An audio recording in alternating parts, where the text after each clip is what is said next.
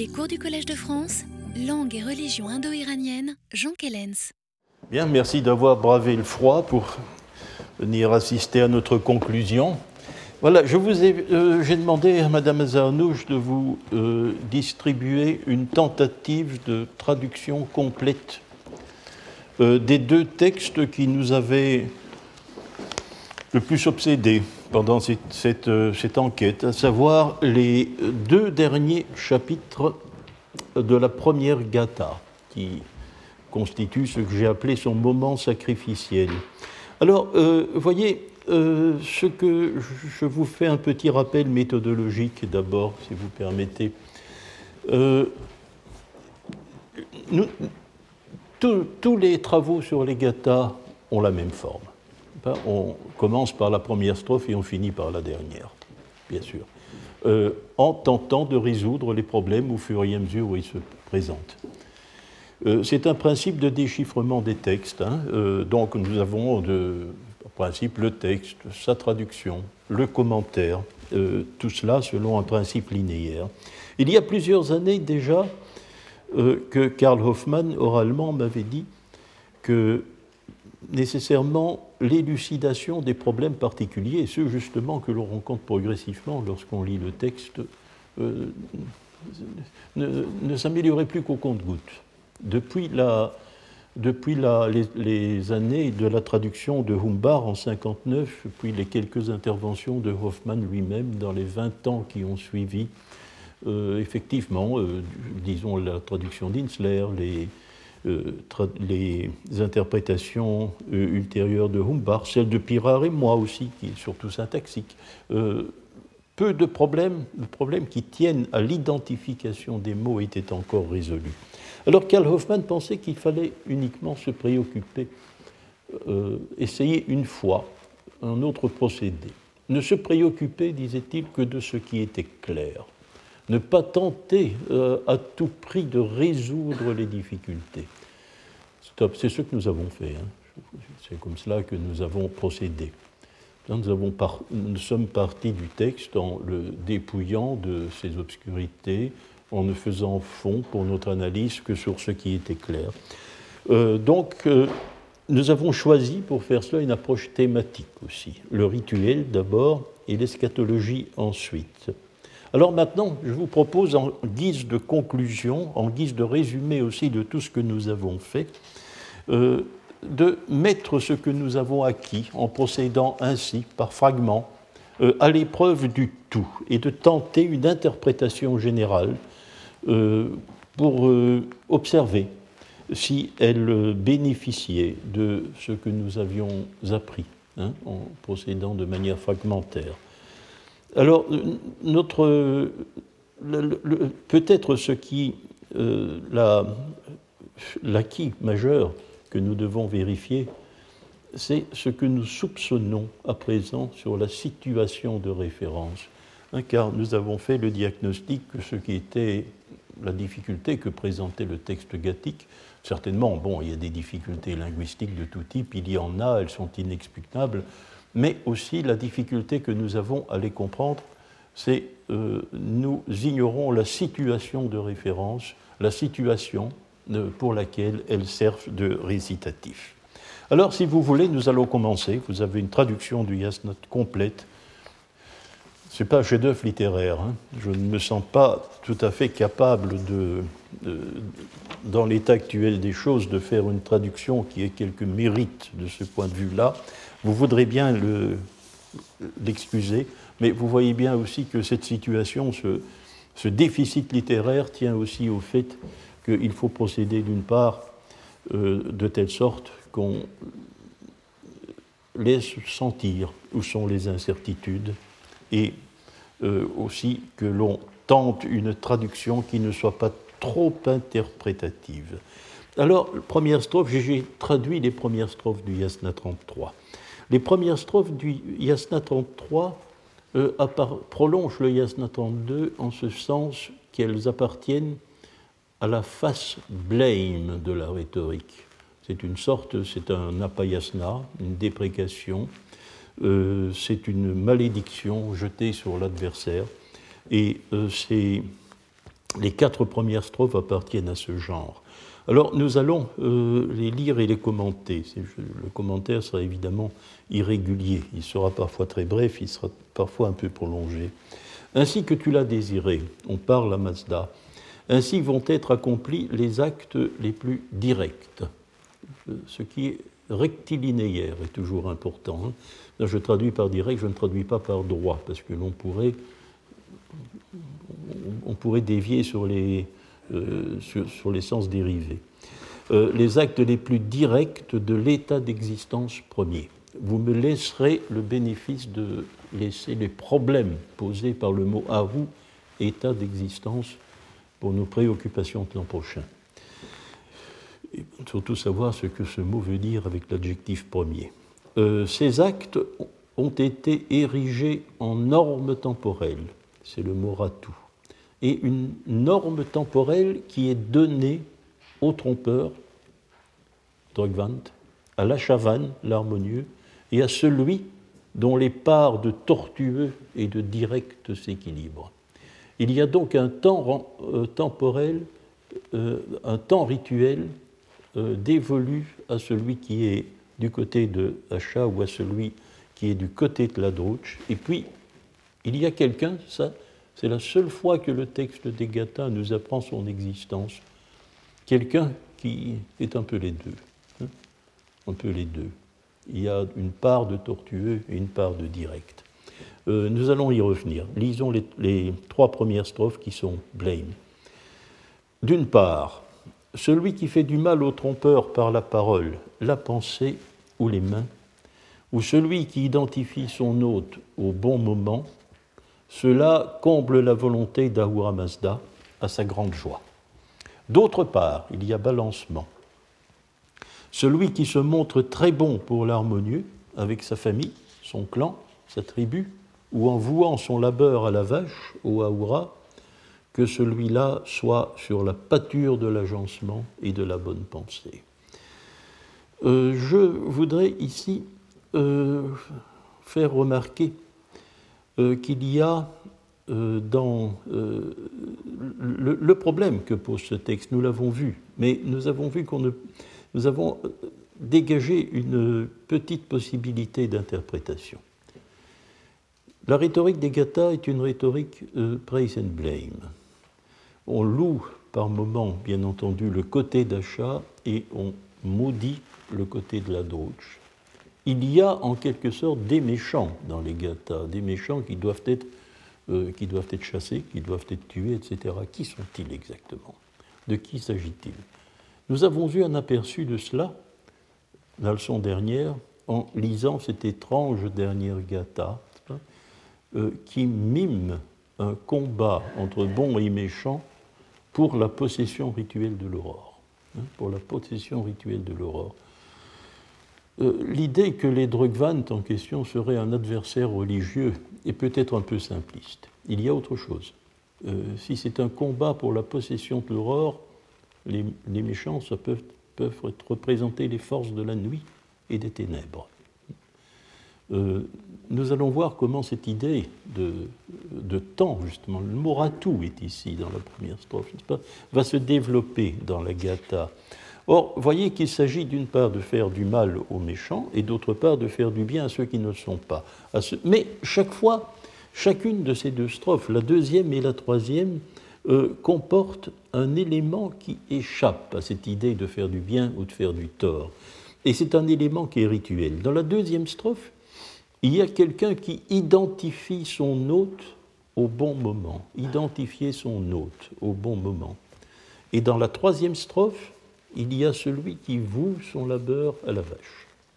Voici notre vache sacrificielle introduite. Alors qui est l'hôte? En principe, c'est le feu. Euh, l'hôte par excellence, dans les textes indo-iraniens anciens, c'est le feu. Le feu est l'hôte des hommes. Atiti en indien, asti en avestique. Or, euh, il y a aussi autre chose. Il y a aussi autre chose. Nous avons soupçonné, il y a de cela deux ou trois leçons, rappelez-vous, que le Yasna 33 est le récitatif qui accompagne la libation, le pressurage d'abord, et puis la libation de Hauma, quoique le nom du Hauma ne soit pas mentionné. Très bien. Alors, euh, s'il faut faire ici aussi euh, une comparaison avec le, avec le homestome, rappelons-nous la situation de début du homestome, du récitatif de pressurage, très explicite, lui. Zarathustra est auprès du feu, il chante les gathas et le Hauma vient auprès de lui. Hauma se présente comme son hôte, ou pas Le Hauma vient auprès de Zarathustra et auprès du feu, car le feu est aussi le réconfort que l'on offre à l'hôte. Et il s'identifie. Il y a une identification, ce qui est aussi une procédure normale pour reconnaître un hôte. Qui es-tu De qui es-tu le fils Et c'est la question que Zarathustra pose, bien sûr, qui es-tu et en ce sens, il identifie son hôte. Peut-être avons-nous ici la première nuance euh, qui nous euh, parle d'un acte rituel que nous ne voyons pas, qui n'est pas clairement exprimé, mais qui est la préparation de l'offrande de Hauma. Alors, remarquez comme euh, les strophes qui suivent articulent de manière syntaxique complète euh, le passage, euh, le passage à tout à fait autre chose, au moment sacrificiel en réalité.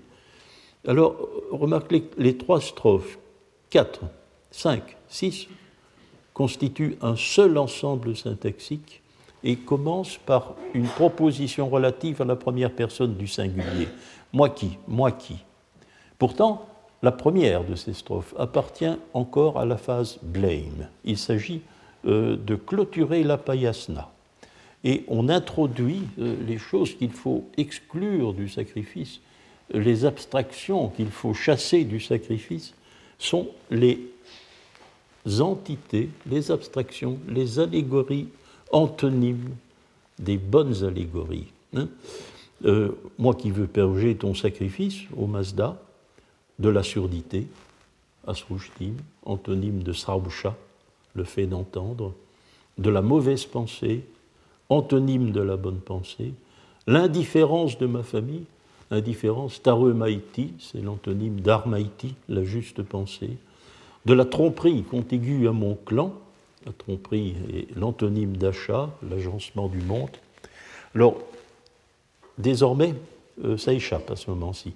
Les rouspéteurs de ma tribu, et je veux aussi purger la pâture de la vache du pire procédé mental. Ce dernier hémistiche contient une mention du nom de la pensée, ce n'est pas mana, c'est mantu, si vous vous référez au texte, et c'est avec cette mention de la pensée que commence le pressurage de Hauma, que commence le pressurage de Hauma dans le troisième pressurage dans le rite d'aujourd'hui. Mais ce rite, comme nous l'avons établi euh, à toutes les chances d'être ancien, puisque c'est à lui que se réfère l'Avesta récent lui-même, dans le Yasna 27. Le Yasna 27 reproduit euh, le début du pressurage gathique. Nous avons donc, euh, semble-t-il, un rite extrêmement ancien et dont les rédacteurs de l'Avesta récent étaient encore parfaitement euh, conscients. Alors, avec la strophe 5, un événement s'est produit, quelque chose s'est produit. Nous sommes toujours dans le même ensemble syntaxique, mais euh, tous les éléments blame disparaissent. Moi qui, au temps du détellement, quand mes chevaux ne sont pas attelés, quand ils ne sont donc pas euh, prêts pour le voyage, ou bien si le voyage est fini, ça c'est trompeur, ça c'est une, de nos difficultés, nous allons y venir.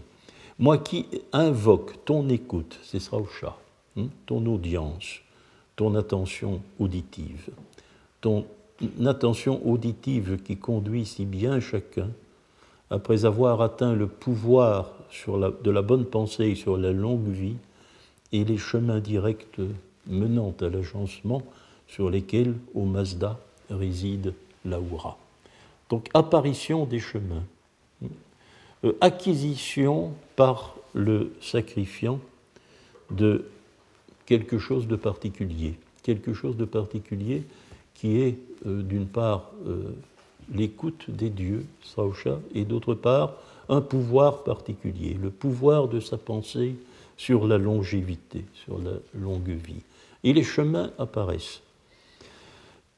Euh, c'est une idée euh, qui est exprimée euh, dans le premier chapitre de cette Gata. Le premier chapitre est un yana, c'est une demande. Eh bien, ces thèmes apparaissent, mais dans une toute autre perspective. On demande à en profiter. Hein. quand, disait-il, quand, dit le chantre dans ce premier chapitre, trouverai-je au Mazda un Srausha une audience auprès de toi? Comment est-ce que je vais trouver le moyen de me faire entendre de toi? Et comment vais-je trouver vers toi aussi un gâtou, c'est-à-dire un accès, un, mode d'accès, une possibilité d'arriver à toi? Mais ça reste quelque chose que l'on demande, ça reste dans l'ordre du yana, de la demande. Ici, les choses sont effectives. Les chemins pour aller à Mazda sont apparus, euh, son attention auditive est acquise, et en même temps le pouvoir du chantre, son pouvoir particulier, euh, se trouve euh, affermi. Le pressurage est en cours. Il a commencé dans la strophe précédente. Alors, de quoi est-il question? Bah, Le thème du chemin, vous le savez bien. Les chemins sont apparus. Hein. Nous pouvons faire l'hypothèse que l'aurore commence, que l'aurore apparaît. On va la voir se constituer doucement. C'est l'hypothèse que nous avons faite. On sort de la nuit. La gata, là où Navaiti Gata, elle est très longue. Et jusqu'ici, jusqu'ici, il ne s'est rien passé du point de vue sacrificiel. On a espéré obtenir quelque chose. N'est-ce pas? La vache a proféré une plainte, nous avons lu son âme. Euh, il y a des interrogations qui se posent. Comment savoir ceci? Comment savoir cela? L'incertitude pèse sur tout le début de la gata. Nous avons une gata euh, où quelque chose est en préparation et très longuement en préparation. Je fais l'hypothèse qu'il s'agit du lever du jour, pas où euh, le rite va commencer. Il commence avec la dernière strophe, euh, avec les derniers vers, pardon, de la quatrième strophe, avec le pressurage de Hauma, et désormais le texte s'éclaire, en même temps qu'il s'éclaire par l'aurore, n'est-ce pas, le procédé rituel apparaît. Alors, euh, strophe 6, hein, on voit très bien ici on avons littéralement le mot qui sonne le début de la phase rituelle, moi le Zautar, moi le prêtre libateur, en principe le patron du sacrifice. Je n'ai jamais aimé l'astrophis, elle m'a toujours énervé pour une raison que je vous ai déjà expliquée.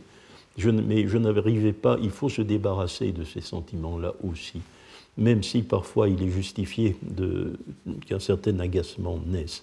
Je ne suis pas le seul, je vais vous l'expliquer. Euh, cette strophe-là, elle apparaît dans toute la littérature secondaire et même chez beaucoup de spécialistes. Euh, et on en tire l'enseignement que euh, Zarathustra est né dans une famille sacerdotale. Né de, parce qu'il se présenterait ici, tout que le nom de Zarathustra ne figure nulle part, il se présente comme un Zautar. je ne suis pas le seul à ressentir de l'agacement euh, mon vieux maître Helmut Humbach, à 90 ans, dans sa dernière, euh, euh, dans sa dernière interprétation des Gathas, a écrit très littéralement dans le commentaire de cette strophe Je me tue à répéter depuis 50 ans que le Zautar n'est pas un prêtre par fonction sociale, mais que c'est un prêtre en exercice sacrificiel. Car nous avons fait cette remarque, il faut la. Mais vous trouverez chez même parfois des spécialistes cette idée que, bon, voilà, le retard, c'est le signe que celui qui parle à ce moment-ci, Zarathustra ou un autre, est un prêtre. Bon, ben, oui, mais pas n'importe quel prêtre. Un prêtre dans l'exercice du sacrifice. Et le prêtre principal de la cérémonie. Car cela, c'est une constante indo-iranienne depuis les temps du Rig Veda euh, jusqu'au Parsi d'aujourd'hui, que le Zautar et le prêtre principal d'une cérémonie donnée. Donc, moi, le Zautar qui est atteint, euh, qui est atteint ces chemins directs, je me réjouis. Attention, ma, ma, traduction devient conjecturale. Je me réjouis auprès de la très bonne passion que voici, de cette pensée là-bas, par laquelle Laoura, Laoura qui est le dernier mot de la strophe précédente, a pensé que les travaux de pâture devaient être accomplis. Voici ce que j'attends, ô Ahura Mazda, à te voir et à m'entretenir avec toi. J'ai simplement voulu mettre deux choses en lumière. vous pouvez peut-être souligner, si vous voulez, pour, en ondulé, pour indiquer que c'est conjectural jusqu'à accompli. Euh, pourquoi ai-je traduit? Parce qu'il y a quelque chose qui ressort tout de même et que j'ai voulu faire remarquer dans ma traduction. C'est qu'il y a un contraste entre un ablatif, donc une origine, euh, la chose dont on part, et qui est le manu, avec euh, le pronom démonstratif, le pronom démonstratif rapproché, hein, le manu que voici, hein, le manu que voici. Je traduis Manu par passion, comme l'a suggéré Charles Malabou. Changerai sans doute d'avis, mais prononce-la. Hein, euh, prononce-la ici. Et cette pensée, là-bas, avec le démonstratif lointain, euh, à l'instrumental, il y a un passage d'un ablatif, un dérivé du nom de la pensée, Manu, hein, à l'ablatif portant le démonstratif proche, un autre dérivé de la pensée à l'instrumental, manar, euh, portant le démonstratif lointain. Alors, euh, si la strophe 5, euh, si la 5 constatait le début de la perception auditive par les dieux, ici, c'est la vision des dieux qui est acquise. On les voit. Voici ce que j'attends, Ouaoua Mazda, à te voir et à m'entretenir avec euh, on peut parler directement aux dieux et on les voit. C'est la perception, euh, c'est la perception visuelle qui se euh, concrétise dans cette strophe-ci. Et alors, ce que j'attends, c'est un verbe peut-être même un peu faible. le verbe utilisé, isia, dans le texte, peut être traduit avec un sens plus fort. C'est exiger. Exiger. Ça nous paraît un peu bizarre d'exiger des dieux, mais bon, c'est peut-être la meilleure traduction. Voici ce que j'exige, ô Mazda, à te voir à m'entretenir avec toi.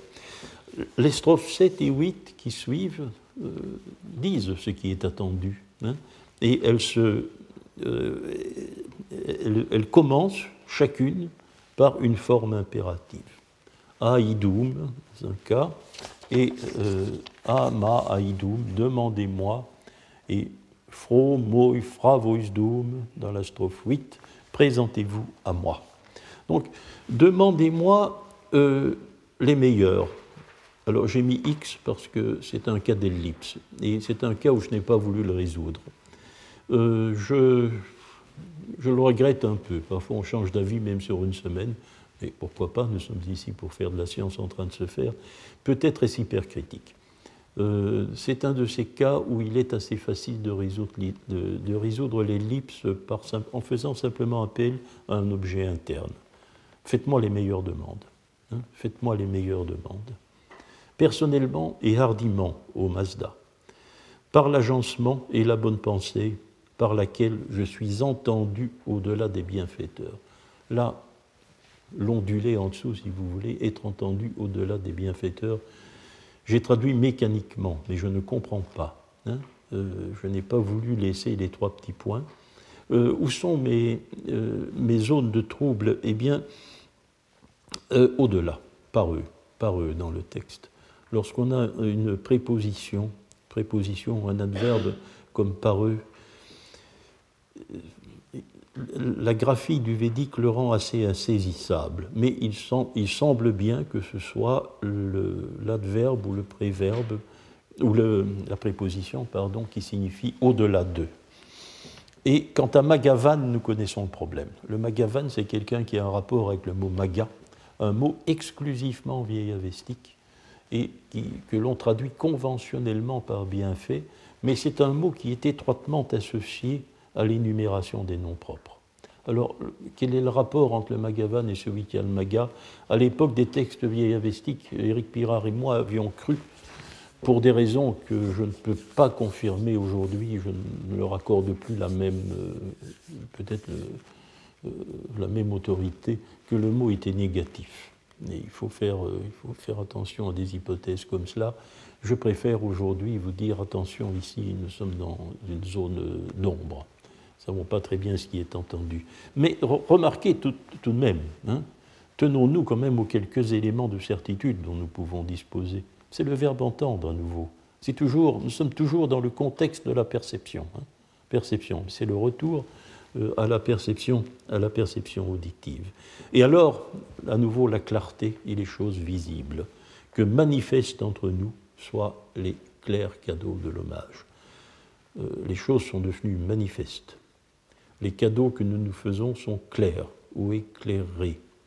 Je pense que ici, c'est la progression de la lumière, à nouveau, qui est indiquée par ce genre de choses. Et tout de suite, le mot le plus fort, le plus intense que l'on puisse choisir pour, dans l'ordre du rituel, déguiser les cadeaux que l'on fait aux divinités.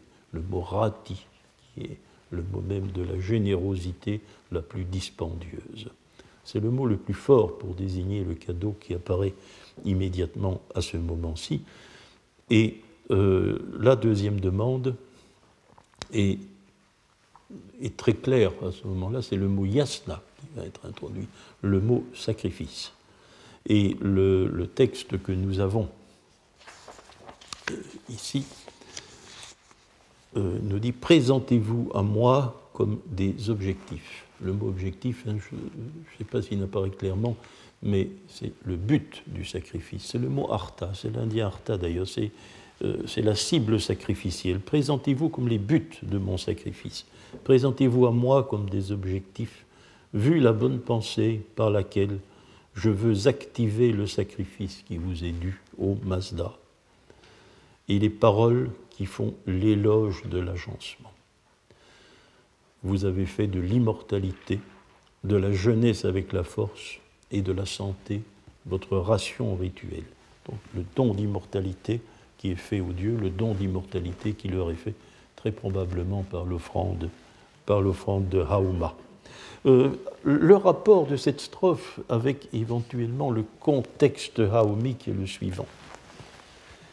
Euh, souvenons-nous de la structure du homestome.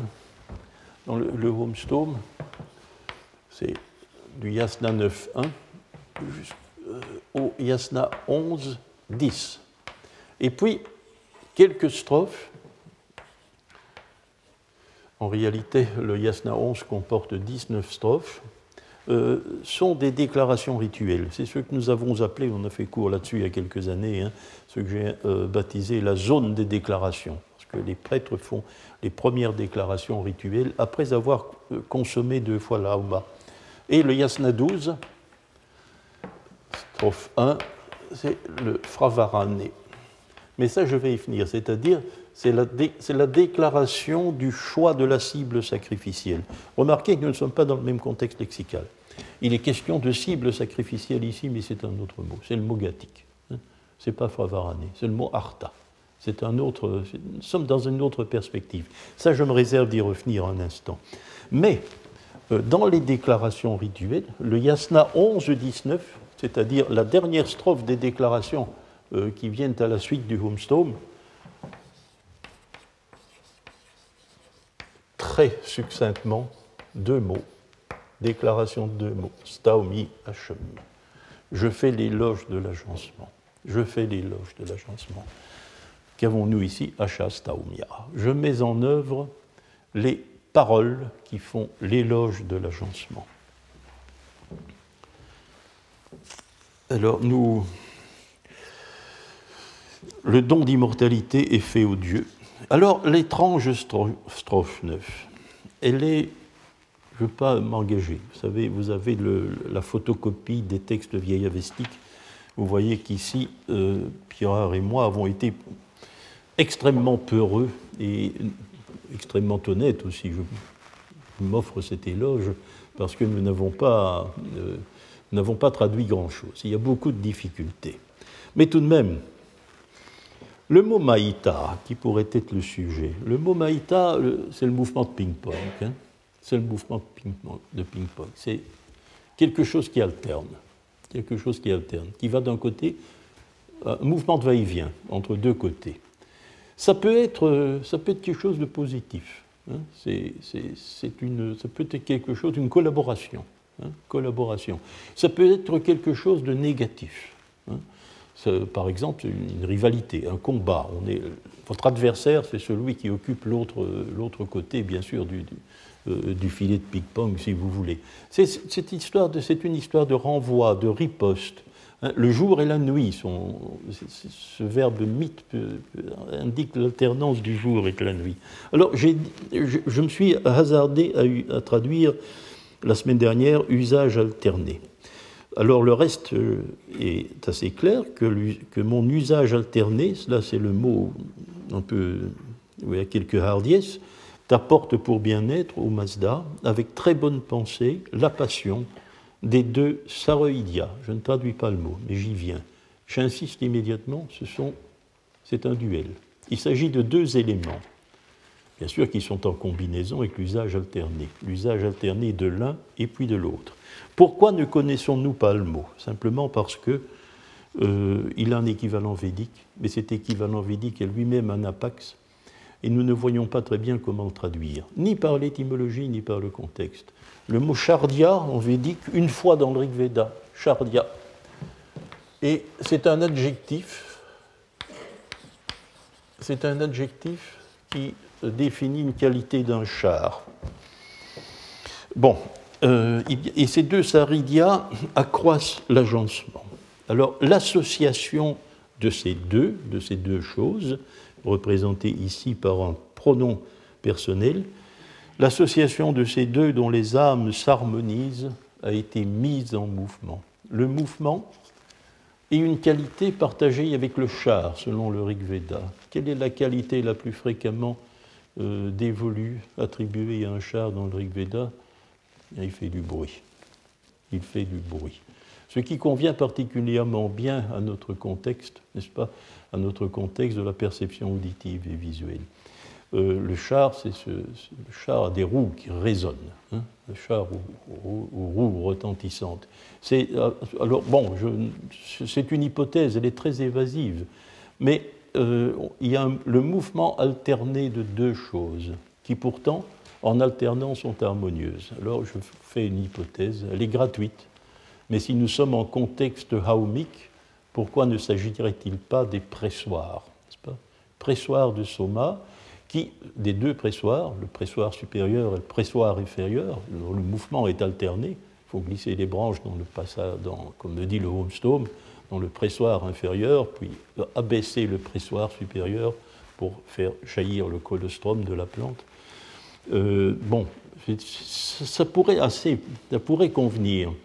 Euh, je, mais selon le Yasna 27, euh, justement, les pressoirs sont des le bruit du pressoir. Les pressoirs sont retentissants, on les entend.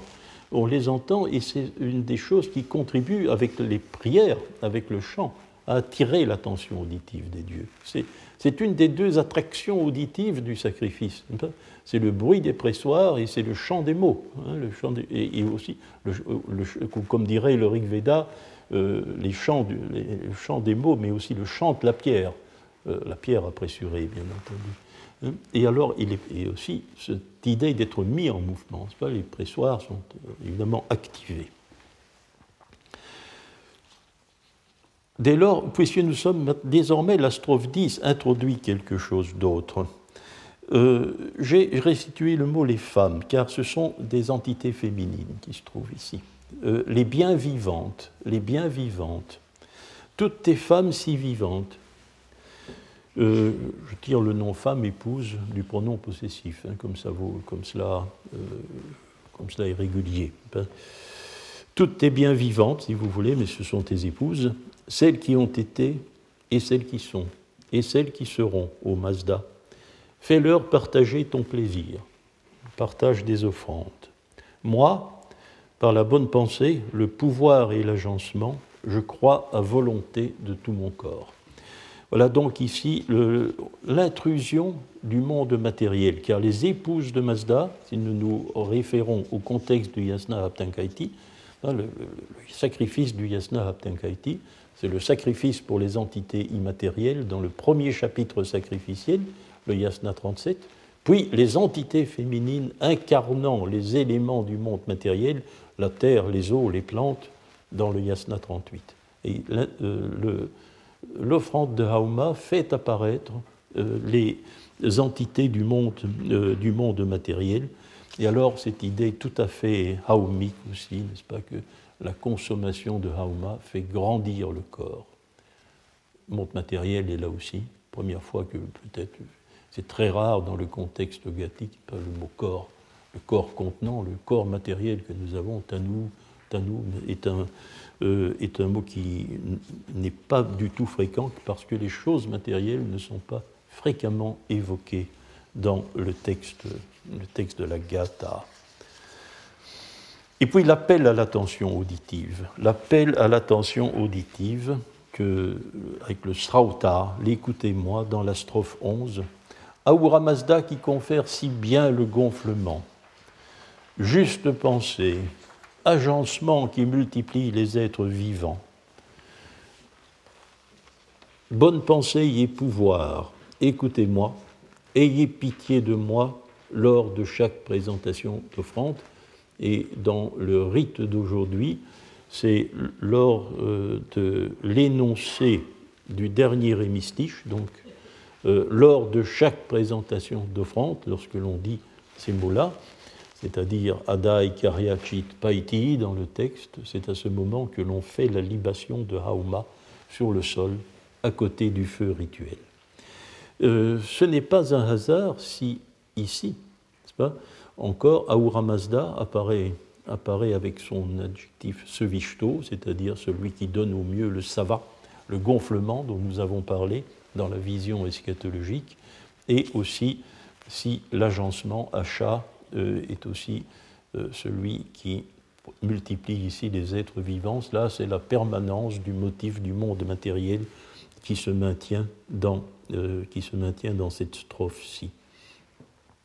Et avec le, strophe 12 et 13, nous les avons aussi commentées, il y a progression de la lumière, puisque lève-toi devant moi, ou aura, c'est le verbe même qui exprime uz arejva, le verbe même qui exprime le lever du soleil de la juste pensée reçoit la jeunesse, de la bonne présentation d'offrande la vivacité, de l'agencement la force dominante agressive, de la bonne pensée la tout. Ça, ce mot-là, c'est pas du tout hein, euh, inanalysable. Mais c'est une, une, force semblable. Reçoit tout cela de la passion très bienfaisante au Mazda. L'image est, bien sûr, elle est estompée pour nous, n'est-ce pas Mais c'est le verbe du lever du soleil. Mazda est littéralement euh, présent dans cette strophe comme s'il était le soleil. On a l'impression que, à travers cette strophe, c'est le lever du soleil avec euh, la force augmentante en permanence du soleil qui se lève, euh, qui, qui est évoqué ici. Et ceci se confirme dans la strophe 13, comme nous l'avions vu, à mon aide toi qui as vaste regard, Vurushashane, euh, indien Urushachas, celui qui a un vaste regard, celui dont le regard s'étend au loin, euh, qui est l'épithète même euh, du soleil. Alors, un mot inconnu encore. Montre-moi quels sont vos abifras. Ceux du pouvoir, ô Aoura, sont le mouvement de la bonne pensée. Ô juste pensée bienfaisante, propulse les visions selon l'agencement. Le verbe fradakshaya, le verbe daksh, c'est le geste du frondeur, c'est lancer quelque chose à la fronde. Donc je traduis par propulser. Euh, bien, euh, il y a quelques petites choses remarquables dans ce dernier vers. Et le rédacteur du Videvdat, du chapitre du Videvdat qui est inséré, euh, pas ici, mais après une, gata, une un peu plus lointaine, euh, a, cité euh, ce vers du Yasna 13. Et il a mis l'accent ensuite sur la répétition du mot spenta. N'oublions pas qu'Armaïti, c'est la seule, la seule entité, la seule des entités des allégories de vieille avestique dont nous savons qu'elle est à la fois abstraite, la juste pensée, c'est comme ça, c'est son nom, c'est son nom. Hein. Euh, sa valeur abstraite se lit dans son nom, mais c'est la seule dont on sait aussi qu'elle est la terre. Elle est la terre. Et cela, ça paraît clairement dans l'Yasna C'est la seule entité dont la double nature, abstraite et matérielle, soit explicitement évoquée dans l'Avesta, y compris dans les Gathas. Pas l'enquête de Narten à cet égard n'a laissé absolument aucun doute. Armaïti est la Terre, de manière extrêmement explicite. C'est une chose dont on ne peut même pas discuter, alors que toutes les autres entités, toutes les autres allégories restent toujours abstraites. Mais ce que remarque avec cela euh, l'auteur du Visprat, c'est qu'à ce moment-ci apparaît pour la première fois dans la Gatha, et ça va se maintenir dans l'Yasna 34, la qualification d'Armaïti par Spenta. Je ferai très volontiers l'hypothèse. Je dirais, j'avance beaucoup de choses que je ne peux pas démontrer, mais excusez-moi, je vous livre un peu des impressions. Je ferai très volontiers euh, l'hypothèse que la Terre, Armaïti, est devenue Spenta pour la première fois à cause de la libation de Hauma qu'elle a reçue. Hein, que c'est la libation de Hauma qui lui, comme nous allons voir euh, nous allons observer le même, le même effet sur l'homme. Hein, le même effet sur l'homme. Ben, la Terre, à ce moment-ci, acquiert une qualité particulière, et c'est d'elle que vient la lumière de l'aurore. C'est à elle de propulser, comme avec une fronde, la capacité de vision qui apparaît avec l'aurore. Je profite de ce moment-ci pour vous, euh, pour vous signaler quelque chose que j'ai omis la fois dernière. Euh, c'est ceux d'entre vous qui souhaiteraient en prendre connaissance, cet article déjà ancien du début des années 90 que, j'ai publié, où je, vais proposé de reconnaître euh, l'aurore védique dans le motif avestique de la Daina, est paru dans un volume qui s'appelle Studies in Mitraism. C'est les actes d'un colloque qui s'était tenu à Rome en 90. Mais ceux d'entre vous qui voudraient prendre connaissance de cet article peuvent s'adresser, je crois, à Madame Azarnouche pour euh, avoir une copie électronique, si je ne m'abuse. Bien, je, je la remercie pour ça. Donc, la propulsion de l'aurore par la Daïna. Et puis, euh, voici que Zarathustra, en premier cadeau, fait don à Mazda et à l'agencement de la mobilité de son corps et de sa bonne pensée, de la sonorité et du pouvoir de l'acte et de la parole. L'association finale préparée dans la strophe 5 entre la perception auditive des dieux et le pouvoir euh, rituel du sacrifiant qui, euh, euh, qui est augmenté par le, par le fait qu'il peut désormais entendre et voir les dieux, être entendu et être vu d'eux. Bien, ce, que nous le don de l'Ushtana, le don de la mobilité de son corps, don de la mobilité de son corps, c'est aussi un acte du rituel haomique, puisque la strophe 18, Yasna 11, 18, l'avant-dernière déclaration, est fait exactement avec une reprise de mots, hein, c'est quasi une citation, c'est quasi une citation, mais à la première personne, la première personne du singulier, j'offre Rahi euh, la mobilité de mon propre corps. Euh, l'officiant qui vient de boire pour la deuxième fois le hauma fait don de l'ushtana de son corps. Euh, cela signifie, dans le contexte rituel, ça paraît beaucoup mieux, bien sûr, dans le contexte du Rumstove, c'est que l'officiant, en réalité, en buvant le hauma, procède, son, à son auto-immolation symbolique. Il s'auto-sacrifie symboliquement. Il donne son corps à hauma le Dieu n'a plus de corps, en buvant Hauma, il lui rend un corps. Il ressuscite le Dieu et lui donne son corps. Bon. Euh, donc il est, lui, désormais privé de son corps. Hein. Euh, son corps est devenu le corps parfait du Dieu. Bien. La deuxième ingestion est une demande eschatologique et elle est suivie du don de l'âme mortelle de son corps. Que reste-t-il du sacrifiant après cette double aliénation, celle du corps et celle de l'âme mortelle? Ben, Il lui reste son âme immortelle lui reste son âme immortelle, son Urvan. Hein. Il est réduit à un Urvan, n'est-ce pas? Et c'est sous cette forme qu'il va sacrifier. C'est sous cette forme qu'il va prononcer le Fravarane. il va prononcer le Fravarane.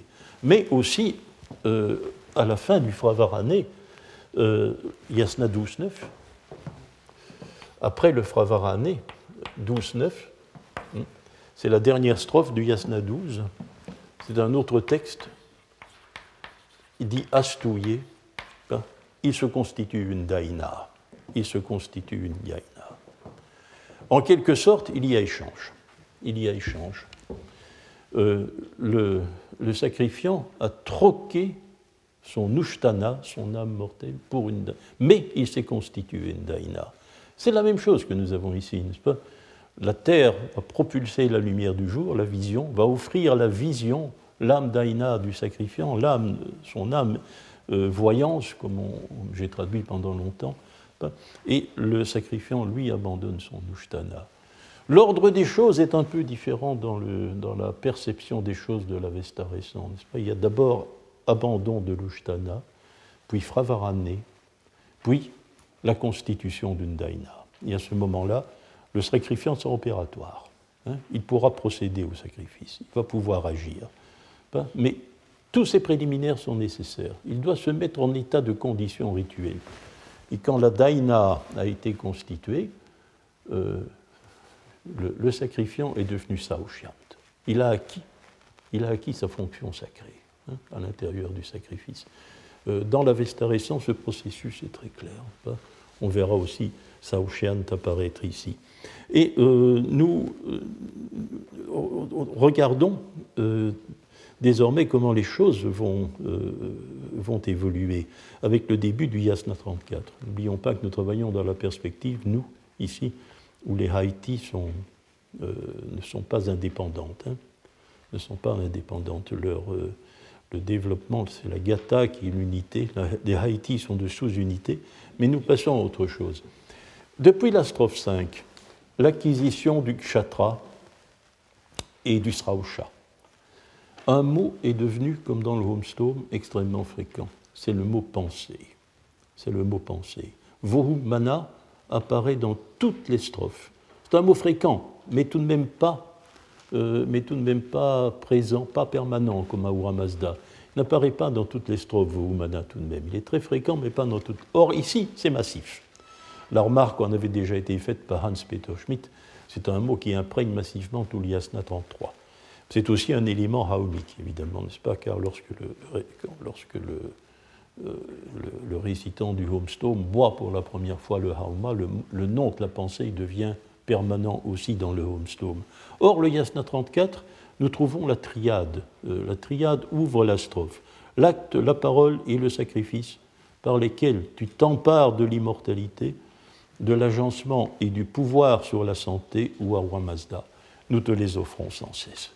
Regardez que la triade parole, pensée, acte, il y a substitution. Le mot désormais, c'est le mot yasna qui est substitué au mot pensée. On passe à autre chose, et cette autre chose, le rite Raoumi qui est terminé, et nous l'avons établi, établi lors des leçons. C'est à présent l'offrande carnée, l'offrande de la chair animale, ce qui s'exprime dans la strophe 2. Euh, donc, euh, tous te sont donnés, c'est-à-dire tous les actes, paroles, sacrifices, d'une part par la pensée de la bonne passion, d'autre part par l'acte de l'homme bienfaisant, dont l'âme s'unit à l'agencement quand le chant d'adoration qui vous est dû au Mazda s'entoure des êtres vivants avec les bienvenus des éloges. Euh, je voudrais euh, vous faire remarquer ici, remarquer que l'homme aussi, l'homme qui a fait l'abandon de son Ushtana, Ici aussi, il est spenta. Il est. Il y a mention explicite de son âme, parce que c'est tout ce qui lui reste. C'est tout ce qui lui reste. Hein, il, a, abandonné son corps et il a abandonné son âme mortelle. Donc le, texte mentionne exactement euh, ce que nous pouvions attendre logiquement, euh, l'état nouveau acquis par l'homme qui a participé aussi à l'ingestion de Saoma de Hauma, et qui maintenant est dans l'état rituel requis pour procéder à l'immolation animale. Et c'est dans la strophe 3, je ne m'attarderai pas beaucoup sur elle, car nous avons vu quel était le témoignage le plus explicite dans le texte gathique du moment de l'immolation, du moment de l'immolation. Nous déposons en hommage comme offrande solide, le miasda, pour toi, Ouaoura, et pour l'agencement, à l'endroit même de ton pouvoir, tous les êtres vivants que vous avez engraissés de bonnes pensées, car c'est par eux, au Mazda, que le gonflement du généreux a été mis en mouvement parmi vous. Une petite hypothèse supplémentaire qui ne figure pas. Je me demande si le gonflement du généreux, je ne devrais pas mettre le féminin et dire le gonflement de la généreuse, étant donné que Houda est le terme même qui caractérise la vache. Le gonflement que vous donne l'offrande carnée, l'offrande de l'immolation de, de la vache.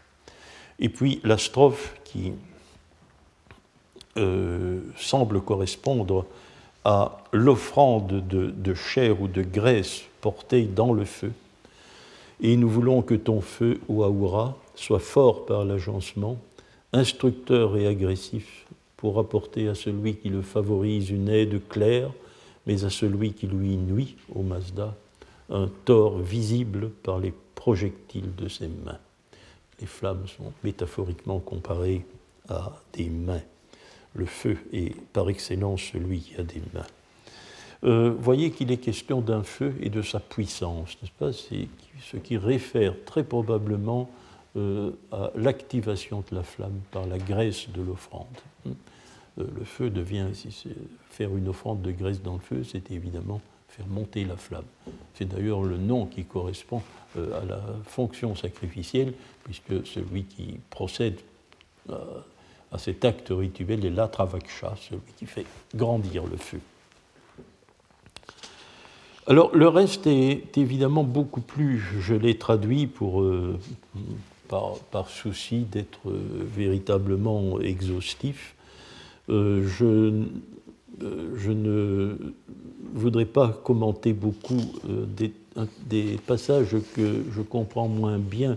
J'attire votre attention sur la, sur strophe 7, où il est question du nom des prêtres en exercice sacrificiel, mais sans qu'il soit. Euh, c'est la désignation générale, ce sont les ardras, les prêtres compétents. Euh, il n'y a pas ici spécialisation des fonctions, c'est la désignation des membres du collège sacerdotal en général. Euh, alors, ceci est un peu curieux, je ne sais pas comment il faut le comprendre. Hein, euh, par leur capacité à repérer la bonne pensée, ils ne cessent de changer même les choses néfastes en restent notoires. Ça, c'est une notion qu'il faudra peut-être peut-être examiner, mais je ne sais pas si, ce n'est pas désespéré vu la faible, la, faible fréquence du mot, c'est la notion de reste. C'est la notion de reste. Le mot est sûr, il est clair, nous le connaissons bien, reknas. C'est le mot sanskrit reknas de même, ce qui reste. Or, c'est un mot qui joue un certain rôle euh, à la fois dans le Rig Veda et dans le, euh, dans le. Il a été traduit de façon très certainement anachronique par euh, les, bons philologues bourgeois du XIXe siècle, par héritage, mais je doute, je doute que ce soit un mot qui soit d'utilisation euh, que ce soit un mot utilisable dans le contexte de l'an 1000 avant notre ère. La notion de reste doit très certainement euh, représenter autre chose, mais c'est quelque chose de positif. Hein. Mazda est celui qui repère le mieux le reste. Qu'est-ce que cela veut dire? Bon, pas, c'est une. On a fait plusieurs hypothèses, mais ce n'est pas. Alors, les choses frustrantes en Usharu, là c'est le mot charou qui est inconnu. Et la demande de protection hein, qui, qui, est euh, qui est faite dès lors qu'il y a offrande dans le feu. Je ne connais pas d'autre protecteur que vous. Alors protégez-nous par l'agencement. Attention, je me corrige dans la strophe 8. Je, me corrige moi, hein, c'est une autre interprétation. Je crois qu'ils ne nous effrayent pas. Car ils nous effrayent, non, ils ont peur de nous. C'est le contraire. Ils ont peur de nous. Ils ont peur de nous. À cause des actes où tu lances l'abandon à l'écart du grand nombre comme le plus fort, etc., etc. Je ne vais pas commenter ceci de manière... Euh, c'est un bref retour pendant deux strophes euh, à la rhétorique blame. Or, regardons bien, euh, je ne comprends pas bien ce qui se trouve dans ces deux strophes, mais le réseau verbal, lui, est clair. Ce sont des verbes qui désignent l'action de ceux qui, dans un voyage, un déplacement, n'oublions pas les déplacements nomades, hein, nous sommes très probablement dans une société nomade, ce sont ceux qui, au, cours d'un déplacement, se perdent. s'égarent, hein, brutalement perdent le contact avec le groupe. Hein.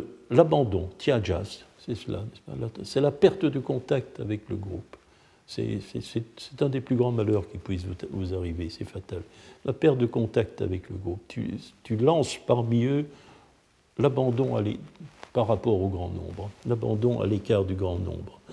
Euh, ils laissent derrière eux, avazazat, hein, ils, laissent l'écart se creuser entre eux et euh, la bienfaisante juste pensée. Et alors, il faut aussi qu'elles elle, les tiennent à l'écart. Elles tiennent à l'écart du groupe. Elles l'éloignent d'eux. Le verbe est siazd. siazd. Je, ne garantis pas tous les mots de la traduction, mais je relève un réseau verbal qui simplement signifie cela, n'est-ce pas? Euh, Signifie de la.